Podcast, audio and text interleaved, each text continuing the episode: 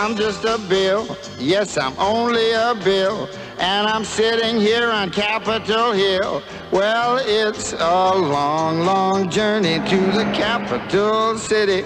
It's a long, long wait while I'm sitting in committee. But I know I'll be a law someday. At least I hope and pray that I will. But today I am still just a bill.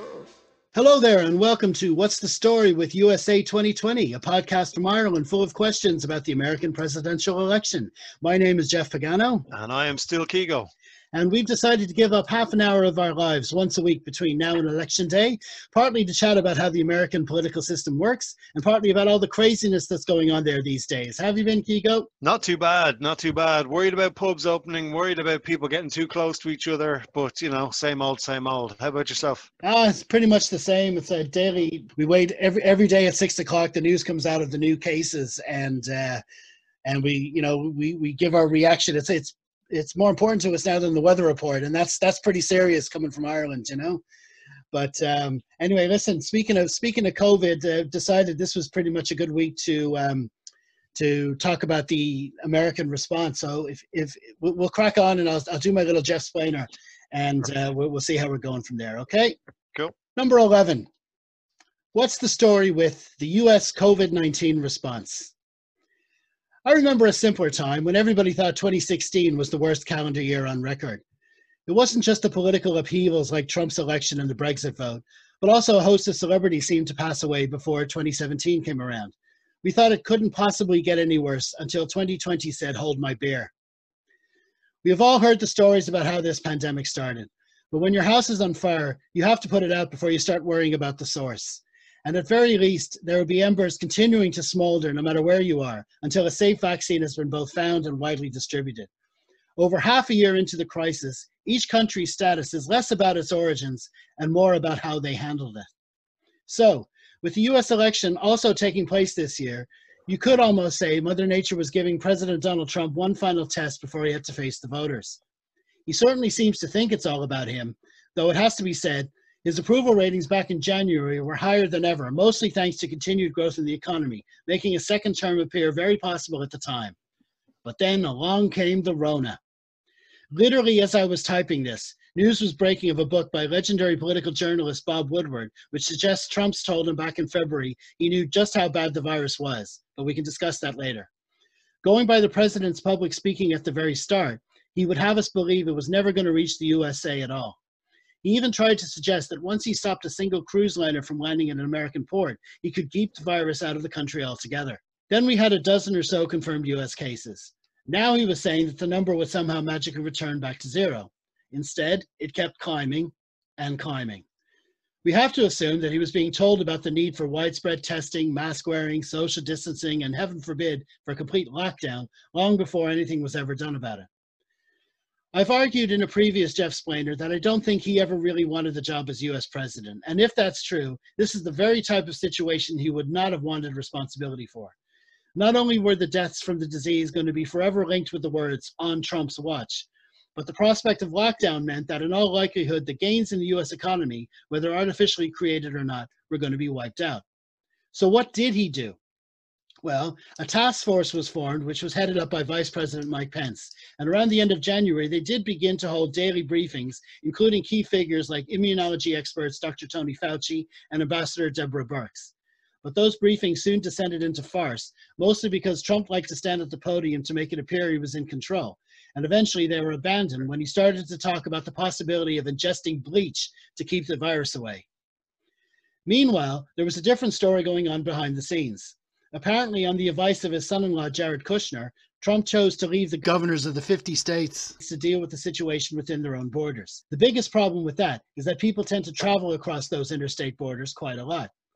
And so we had six months of 50 different states experiencing varying levels of the infection spread, fighting with each other over equipment, coming up with different types of solutions, all while the man at the top insisted everything was going perfectly. At the time of writing, the death toll has reached 190,000 souls. He even finds a way to defend that by suggesting it would be over 2 million were it not for him.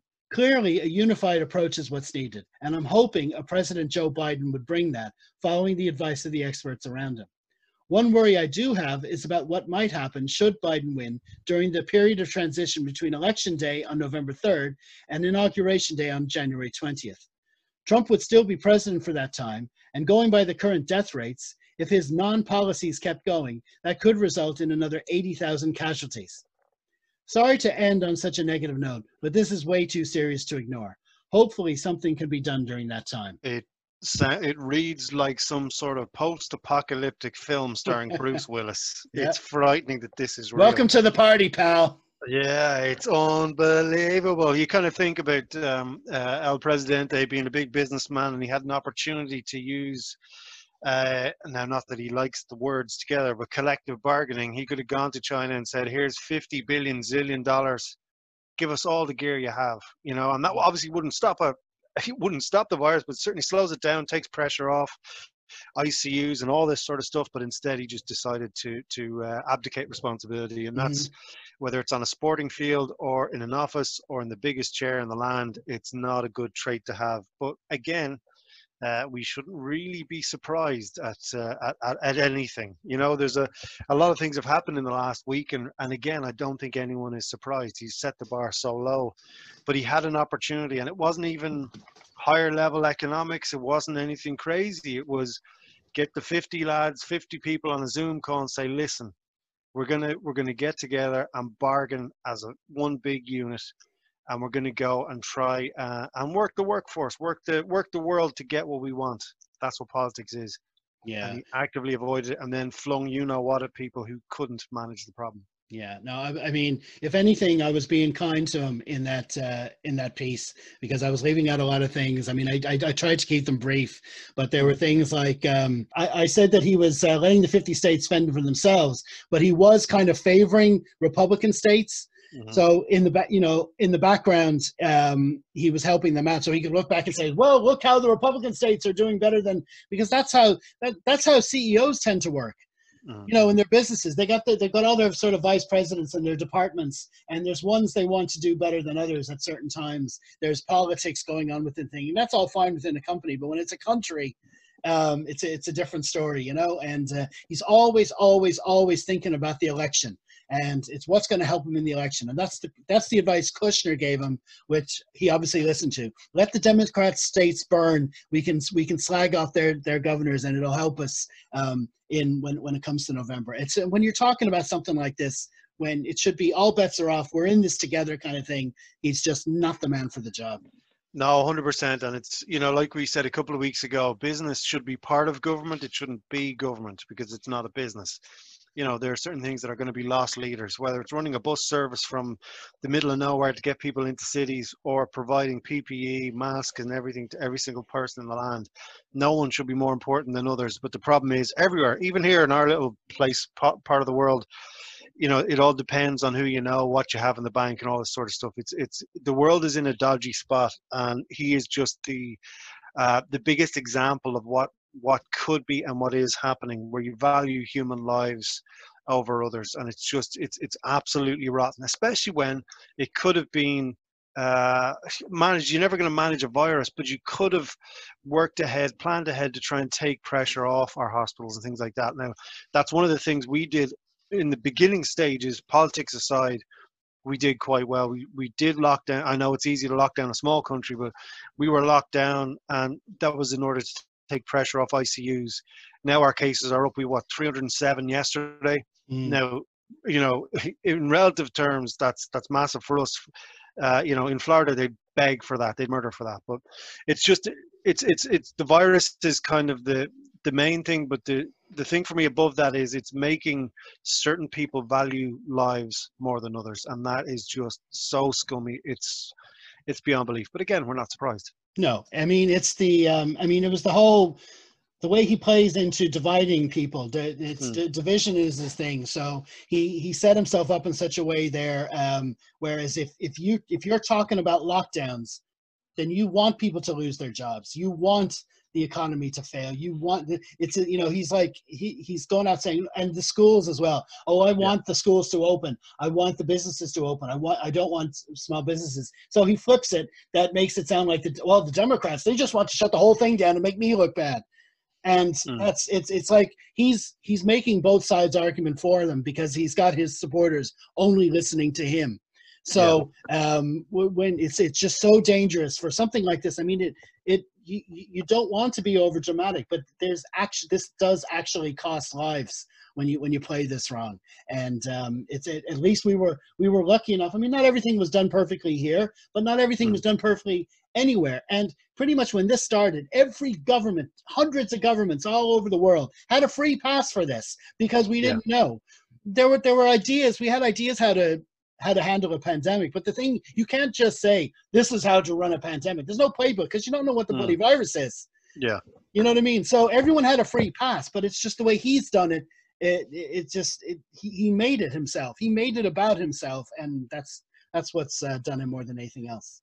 Yeah, and, and again, we keep saying it. We're not surprised, and the people around him are not surprised. The American people are not surprised. This is not, you know what I mean. To them, it, it's just another thing that he's done. You know, if if something happens in the next kind of month or so that, you know, he discover America discovers uh, an oil well in the middle of Oklahoma this whole thing is forgotten about. You know mm. what I mm. mean? With all due respect to our brothers and sisters in Oklahoma, um, but you know it's that fickle. And um, you know the, the, the thing that's starting to happen around the world now is people are outwardly uh, putting out signals that oh I've, I've had enough of this virus now. You know I'm over it. You know I'm I'm I pubs should open. We should be allowed to congregate again. COVID fatigue. Exactly. And look, yeah. no one's enjoying this. Whether you're a millionaire or broke, everyone is getting touched by it. And uh, and he is taking advantage of that, saying, "Look, I, I'm basically I'm valuing income and money over a human life. I'm willing to sacrifice a certain amount of people to get businesses back open, and it's starting to creep in around the world. You know, this kind of weird, scummy thinking. So, you know, it, again, it's going to be it's going to be interesting to see uh, how public how loud Biden is and how he would deal with it, what he wants to do. Uh, is he going to make masks mandatory everywhere? Is he going to, you know, is he going to wear the mask all the time? We have Pelosi walking through, like you said last week, getting her hair done, not wearing a mask, getting found out. She should have known better. It's just the whole thing is getting to be a die-hard film, and mm. it, it's it's getting to be a bit of a struggle to sit through a lot of this stuff. Oh yeah, totally. It's um, I mean, you just don't know what's uh, like. You had this book, uh, like I was saying in the piece. Uh, it the, the news was literally breaking as I was writing it.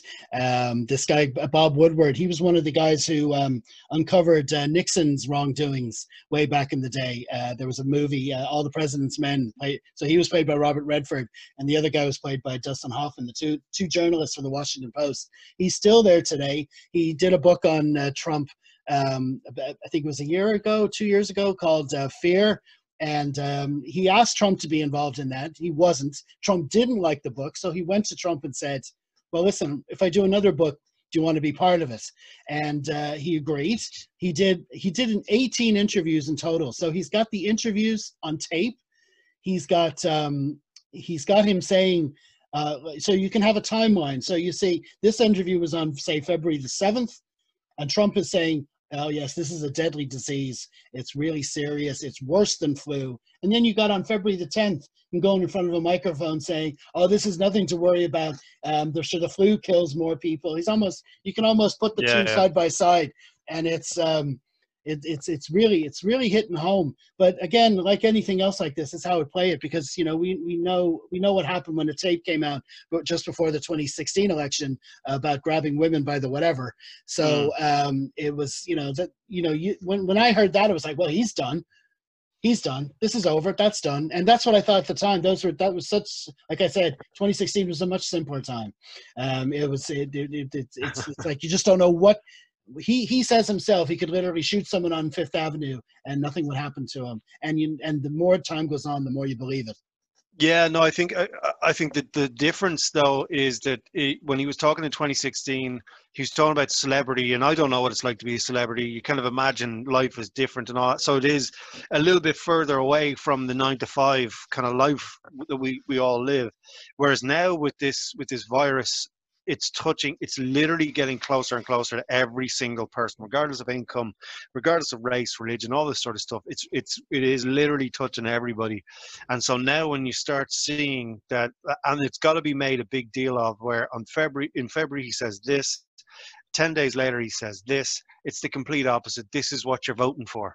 When you yeah. kind of put it back on back on the electorate saying look this is who you're voting for. This is what you're voting for you know phrase it better obviously this is why i'm not in politics but you're kind of going are you really that dumb? Mm. now if the answer is yes then there's no there's no defeating that amount of dumbness.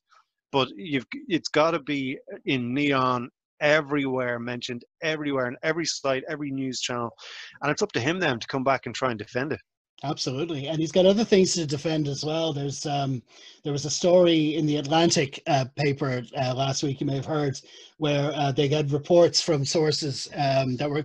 Now, see, this is what's always dodgy about these things. They say sources close to the president. Mm. So they, they there's no names. These people aren't willing to put their names to it, but they they're still it's still corroborated by a lot of people uh, saying that he was calling uh, military people who died, um, you know, casualties of war, uh, suckers and losers. That's on um, top of my list here to, yeah. to talk about. Yeah. So um, there, there was that, but I think the key element of that was that Fox News uh, mm. supported it. So that that that didn't help. And of course, he went straight on Twitter and said that that journalist should be fired. Um, so of course, of course, he did. And but he's done that. He's done that before, though. Like when, yeah. when McCain was going at him, he was like, you know, if I was in war, I wouldn't have been caught. And it's like, yeah. would you stop? You know what I mean? Like this is not new behavior again. So, like you know, I don't know how many times you can you can urinate with the wind blowing towards you without getting surprised that you're going to get wet. Like it, it's the same thing over and over again, and it's repeated behavior yeah again another thing that should be shouted at but well we say this every week but it's like it's it, there might be a whole question over whether or not he did it but the one question you have to ask can you see him saying this? And absolutely even the most die-hard trump supporter is lying if they don't say yes i could totally see this man saying to a, to a former general a guy who works for him he's in his cabinet at the graveside of the of the man's son saying i don't get it What's in it for them? Actually turning to him in that moment when he's commemorating at his son's grave. Mm. Who's in what what's I don't get it. What's in it for them? Why did they why did they join the army? This is someone who who dodged the draft because of supposed bone spurs.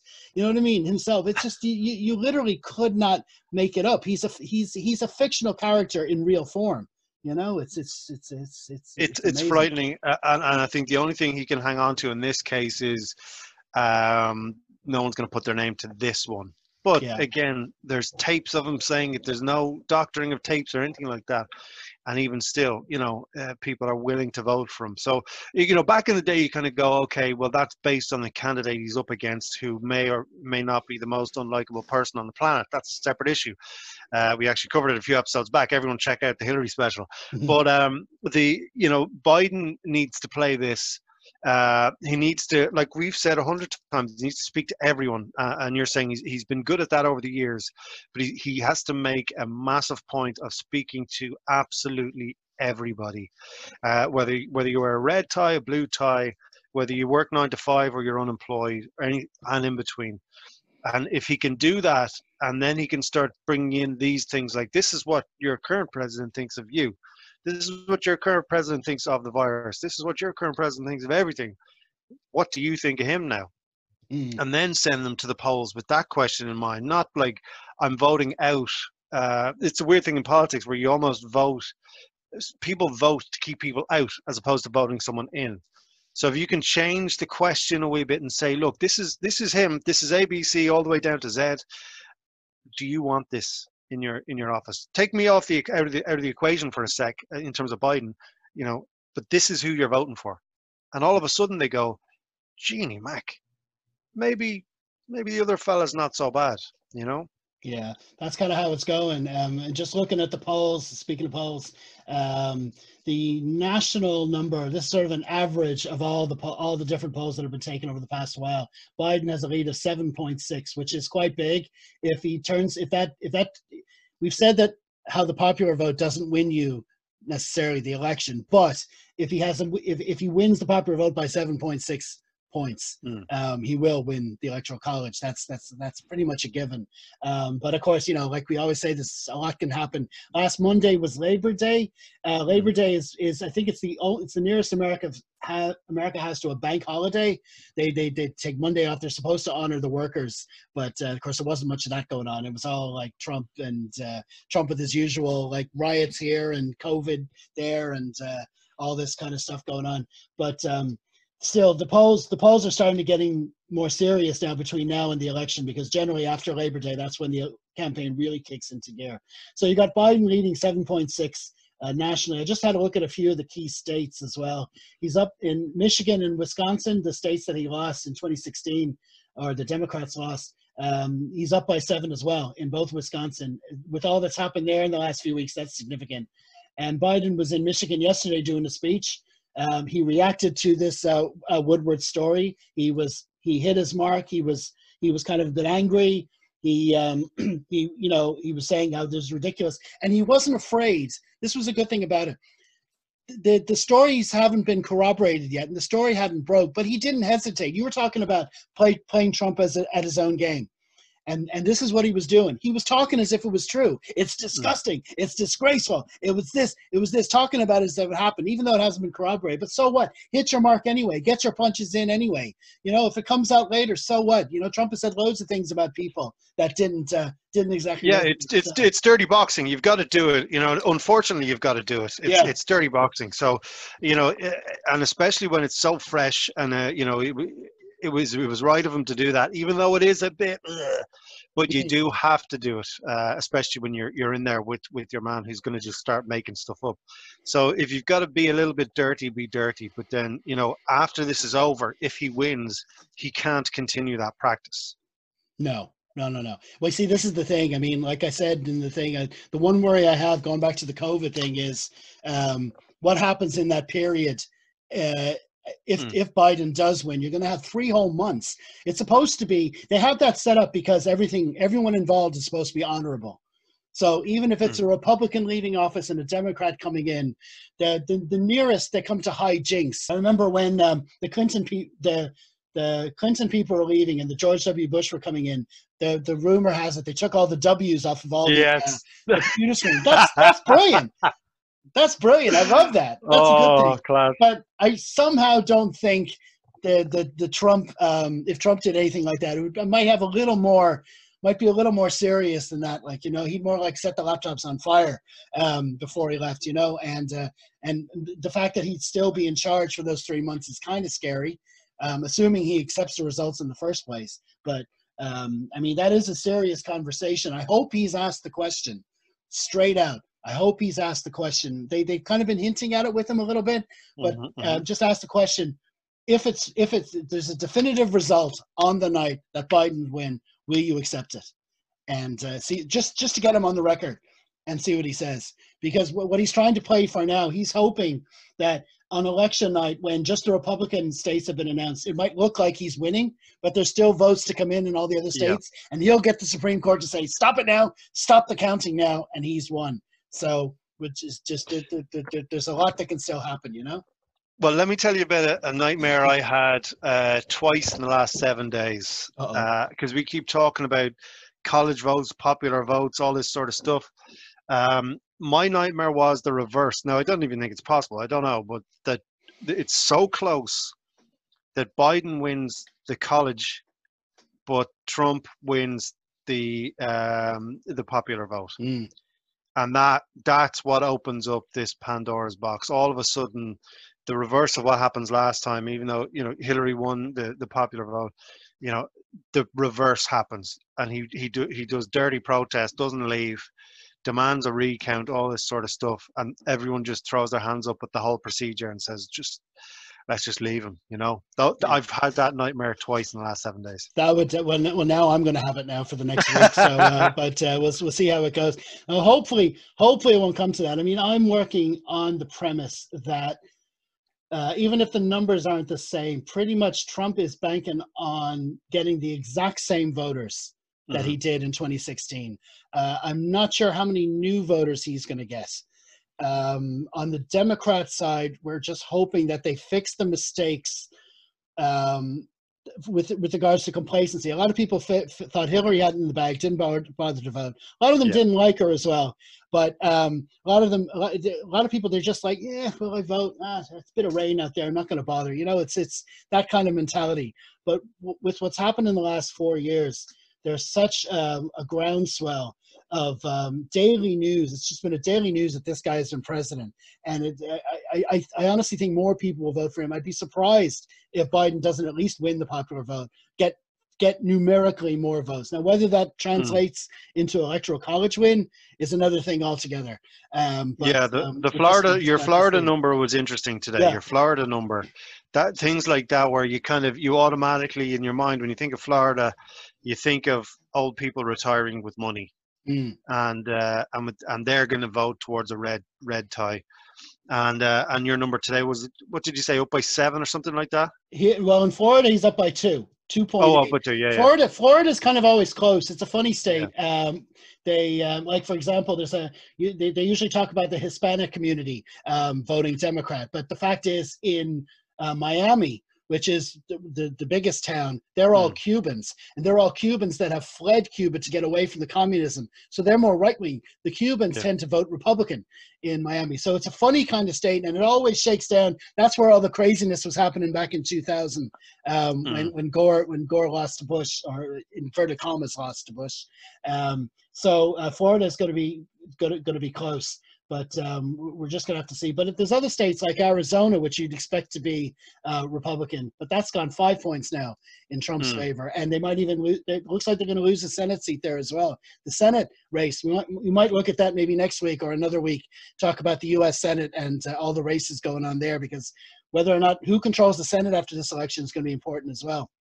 So uh, Ye- I have to see. Yeah, no, it, it's going to be it's going to be interesting because as we as you've said and as we've said uh, as we lead up to the end here, like there's there's a lot of uh, it, I think the beginning of the Biden campaign there was damage control, damage limitation, then all the way up to the rebuild of states that were lost last time around without bringing up our our friend, um, you know, so. I think the job they've done in general has been really, really good. Uh, as as you've quoted in the, in the numbers there today, the states that they lost, they're starting to come back a little bit. So now again we keep saying the same thing. He's got to be managed. He's got to he's got to be on point. There's no time for any more gaffes any messing around none of that. He's got to hit the nail on the head. And then the the main event really is going to be once the debate starts like that's going to be if he's able to shut him down in one debate the first debate it's all over. You know you, you don't get a second shot at this. So if he's a if he's prepared, whether they stick something in his ear like they did with with Bush back in the day, allegedly, um, you know, if he can get through that first debate and show superiority, whether it's just nailing him on make uppy stuff or challenging him on stuff that he's made up, uh, if he can do that, then all of this work is worthwhile. But if he if he sh1ts all over the bed, then we're in for another long four years. Yeah, the debates debates are, are another thing that's coming up that's going to be very interesting. So uh, we're, we're definitely going to be doing uh, doing prolonged episodes on that, I'd say. Um, but listen, we're going to leave it there. Um, it's great episode number. This this is the eleventh um, in our series. What I'm going to do is I, I've, I've come up with a name for this last bit. I called it the mic drop. Um, I, I- I finished the show with a uh, with a with a with a video that that has to do with what we were talking about. And what I'm going to do, what I'm going to have today is a clip from the governor of Michigan, Gretchen Whitmer, who's uh, come under a lot of attack from President Trump because he's he, he wants to win her state, but he's been giving out about her coronavirus response. But she went on NBC and she was basically talking about how she's handled it, and uh, it's sort of an example of how a governor could, or maybe even a president, should be handling the situation from a public standpoint. So we'll leave it there. Um, so th- thanks for coming on, Kiko. And uh, anything to say before we go? Everybody, keep staying safe. Have a great week. Yep, that's it. And uh, thanks, thanks for coming on, everybody. And until next week, stay safe, everyone. Slán. What are you doing to protect people in your state as we go into these possibly uh, dangerous times? Well, Joe, we were rising at the same time that the city of New York was. We're the 10th largest state in the nation, and for a long time, we had the fourth highest death rate and number of COVID cases. Now we are in the 40th position in terms of number of COVID cases, and our positivity rates are 3.7, which is, would be the envy of probably almost every other state in the nation, but for a handful. Um, the fact of the matter is, we've made incredible strides. We've paid a huge price for it, too. You know, real sacrifice. But with the vacuum of leadership in DC, it's been on the nation's governors to take the lead, and our aggressive actions paid off. We've saved lives. We're in a stronger position, but we know the weather is changing, and that's when we've got to be heightened concerns for a resurgent second wave, and that's why we're promoting flu shot we are continuing to be aggressive around actions that we're taking to preclude community spread.